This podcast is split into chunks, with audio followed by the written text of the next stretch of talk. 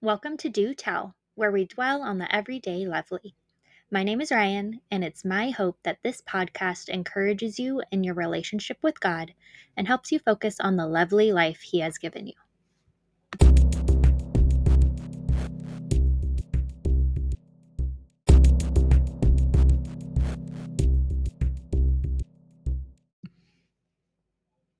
Hello, everyone. Thank you for tuning in this week.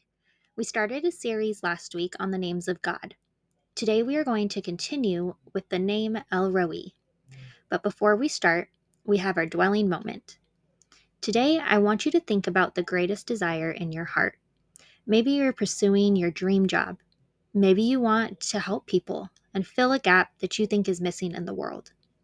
Maybe you want to provide some things for other people. Maybe you want to get healthy and in shape. Whatever it is, take a minute and think about that thing in your heart that you feel called to do. Not something you have to do or should do, but something that you feel you were made to do. You can pause this video for a minute and take a second to dwell on this. When you are ready, press play again. So today I said that we are going to talk about El Roi. I taught this name to our kids at Sunday school, and I could not believe what an impression that this name made on them. Out of all of them, this was the name that they would remember when asked to say some of the names of God. El Roi means the God who sees me, and it came to be in the book of Genesis. There are a few people in this story that you are probably familiar with Abraham and Sarah, who at this point were still Abram and Sarai. In the previous chapter, God and Abram were speaking and he told God that he had no heir, he was childless, that the heir to his fortune was just going to be a child in the families who were with them. God told him, I am going to give you a child. Your heir is going to be one born from you. And Abram believed God. God told him, Count the stars. Your descendants will be far more numerous than the stars in the sky. So, this is where we pick up the story in Genesis 16 1 through 16. Remember every time we read the Bible that it is alive and active, and we have an expectant heart that God is going to reveal something to us as we read. So here we go Genesis 16.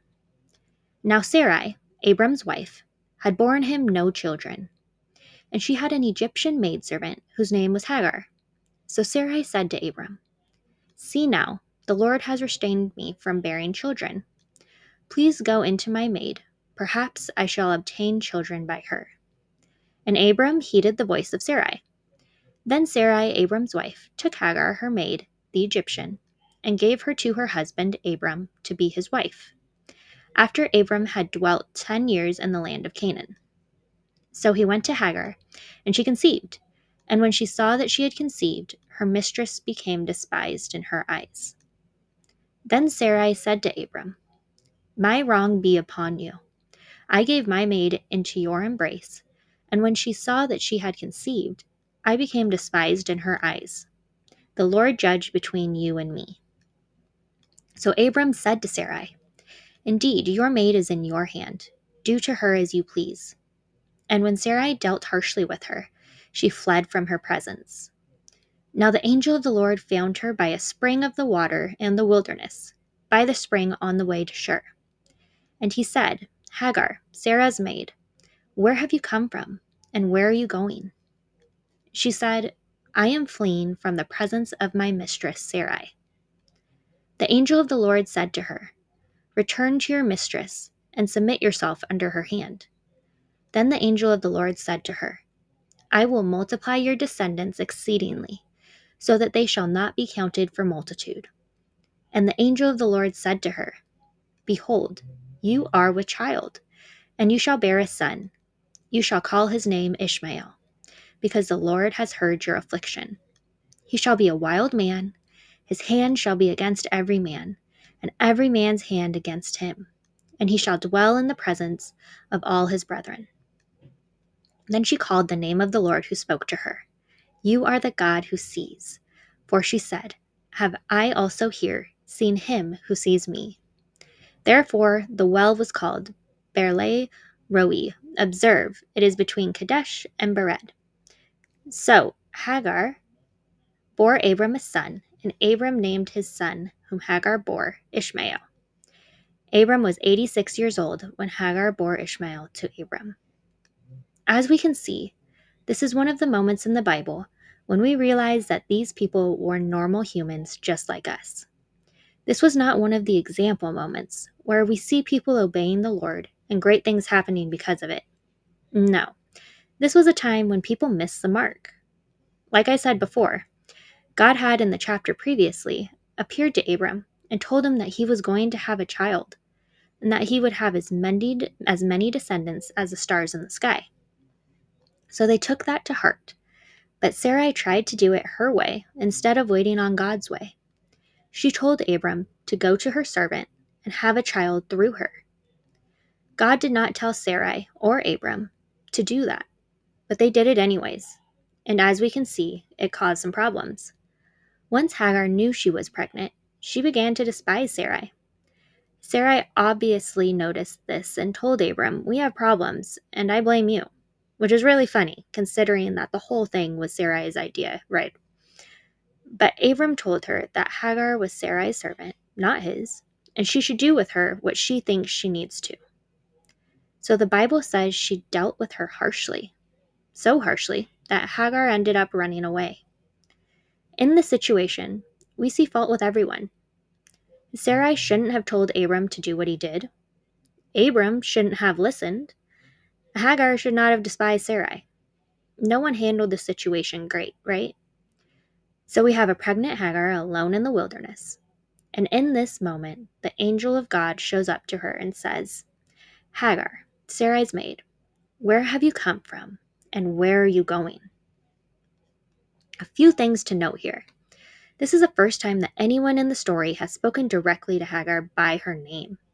Every other time that she was spoken to by someone, she was called a maid. But God, when He spoke to her, He called her by her name. We also see, just like last week's episode, where we talked about the Abba Father and how He cares about every single one of us.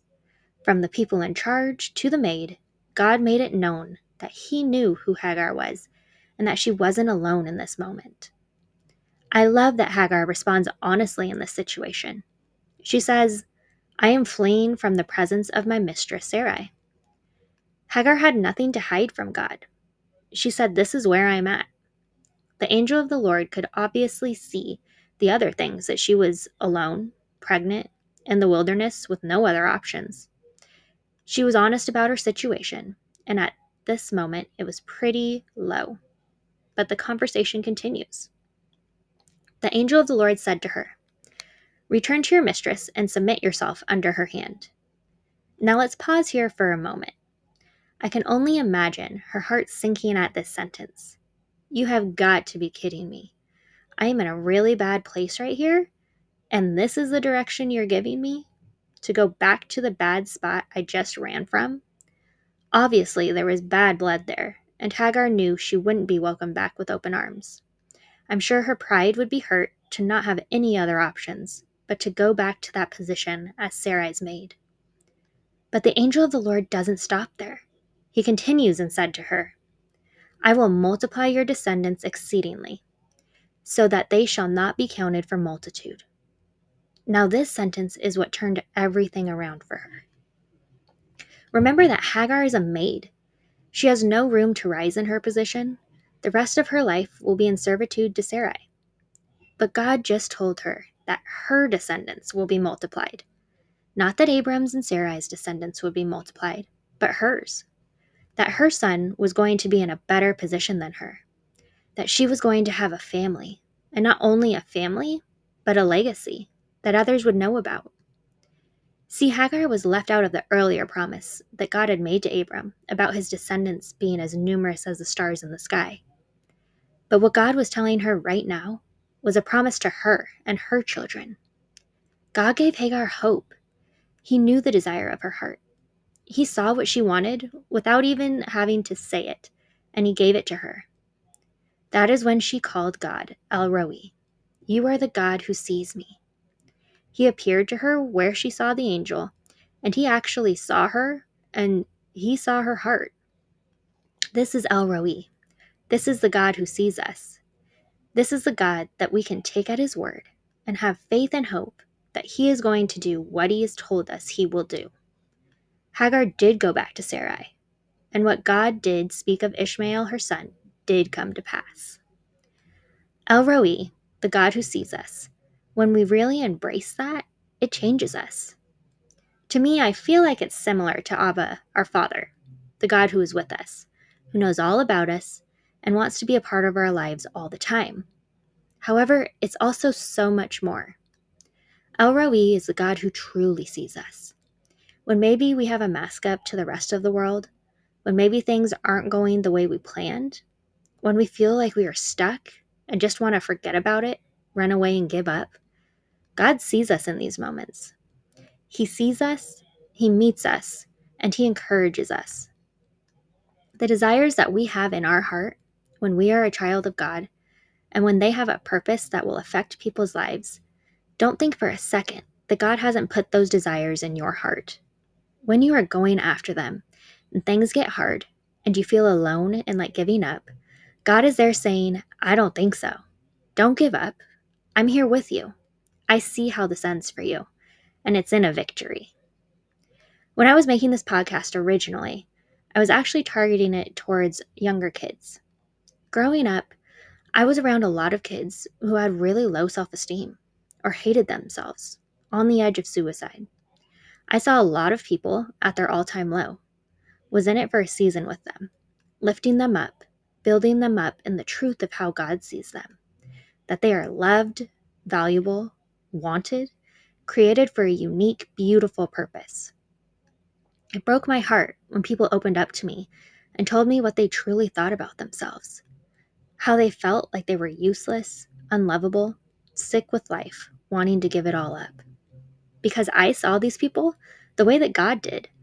I saw them as so precious, such a beautiful gift to this world and to my life. I saw all of the amazing qualities they had. I was blessed to be able to be a part of that journey with people, to really let them see the truth about themselves, about how God saw them and how valuable they were. I was made for that. That would be an intense situation for many people to be a part of. But truly, as much as it broke my heart to listen to them speak about themselves, encouraging them, being there for them, it wasn't a burden. It didn't make me sick to my stomach. God had given me grace to be able to be a part of this situation with hope, joy, and love. God showed me the hope of the victory at the end of the situations. And there was victory in every single one of those situations. I would say that most of this happened during high school for me. And at the end of high school, beginning of college, I started going to a youth group. This youth pastor was also meant to be in my life. Every single time we were together, he would tell all of us how much God loved us and that we were valuable to God, that we were beautiful or handsome, that God made a person for us, that we would think we were the most beautiful person alive. He encouraged us, and many of those people who I was helping through those rough situations, would go to this group. Every week, we would hear these things. On top of this, the pastor really cared about us. He truly saw us the way that God did. He would do anything for us, and he made us feel loved and valued. He was such a huge reason that people were set free from the thoughts in their heads. He pointed people to God and loved them the way that God would. Seeing this and being a part of this man's ministry towards the end of high school and through college, I wanted to be that for kids too. I knew how hard life was at that age, how even the tiniest word of hate or hurt towards someone can really knock a kid down. I wanted to be someone that encouraged kids, built up their confidence in the Lord. I wanted them to know that there was one person in their life who truly did love them, who would be there for them when they needed someone. So, fast forward to three years post college, I had transitioned from my optometric job to the school setting. I was trying to see if teaching was really something that I wanted to do. So, this was my second year in the school system, and I had been offered a tutoring job.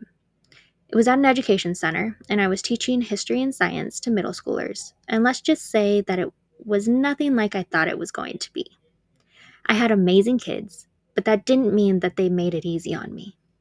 I went home countless times crying feeling like everything I tried just failed that I wasn't making a positive difference. There were other things going on at that time as well. And I just thought, Lord, I don't know if I can do this. I was at my end, feeling useless. Well, let me tell you something. I got through the year, and I can't tell you the amount of love that I got from those kids.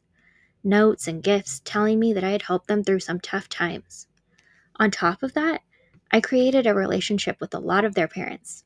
And after the school year ended and I left the job, I asked some of the parents if I could do a Bible study with them.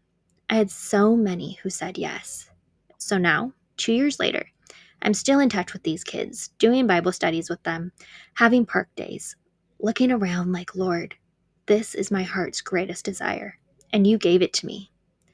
Taking this position, going through some rough days, led to me having kids I could pour love, truth, and encouragement into. They got to hear how valuable and loved they were every time they were with me. No one else knew that this was the desire of my heart. I had literally never told anyone about that. But I had asked God for it. He knew. God saw me, my heart, and knew that it was going to come to pass. There would have been nothing I could have done on my own to try and make this happen. But God had been setting it up for me all along. He met me where I was at along the way, encouraged me, and saw me through it. God is El Roi. He is the God who sees you. He is the God who, no matter who you are, no matter what position you are in, He sees you and your heart. He is a good Father who won't give you a stone when you ask for a fish. He won't cast you aside if you wander off. He is ready to be a part of your life whenever you reach out to Him. When I think of El Roi, I think it is so special to be so intimately known. There is no fear in knowing that God knows all about me and loves me. There is no fear in talking to Him about my desires. If when I mess up or am feeling weak, He is there to strengthen and encourage me in His ways and plans. I am never alone. My life has a purpose, and so does yours. He wants you to know that He sees you, and it's not from afar or as a stranger, it's up close and personal, as a loving Father and Almighty God. So, wherever you are today, I want you to know that God sees you. He is El Roi. He values you. He wants to lift you up and direct you in your moments of need. And like Ephesians 3:20 says, now unto him that is able to do exceeding abundantly above all that we ask or think, according to the power that worketh in us. We serve a big God, and he is able to do exceeding abundantly above all that we ask or think. So be honest with him. Ask for what you want. Listen to his direction and see all that he can do for you. His direction may not be what we expect. I am sure Hagar would have rather done anything else except go back to Sarai. But this was how she was going to have a multitude of descendants. And she was obedient to that. Although I was nervous to take that instructional job at first, I knew God had made a way for me to be there and had called me to do that. And by being obedient to that, He gave me my heart's desire. If Hagar, a maidservant, unloved by the world, alone, mistreated, undervalued, and appreciated was seen by God, so are you. God knows your name. You aren't a number to Him or another person who wants something from Him. You are His beloved child, and you are just as important to Him as the most famous person in the world. Let Him see you and know you and allow Him to show up in your life. Thank you so much for listening today. And I hope you go out this week dwelling on the truth that God is El Roi, the God who sees you. Invite him to be a part of your life and see how he moves exceedingly abundantly above all you could ever think or imagine in your life.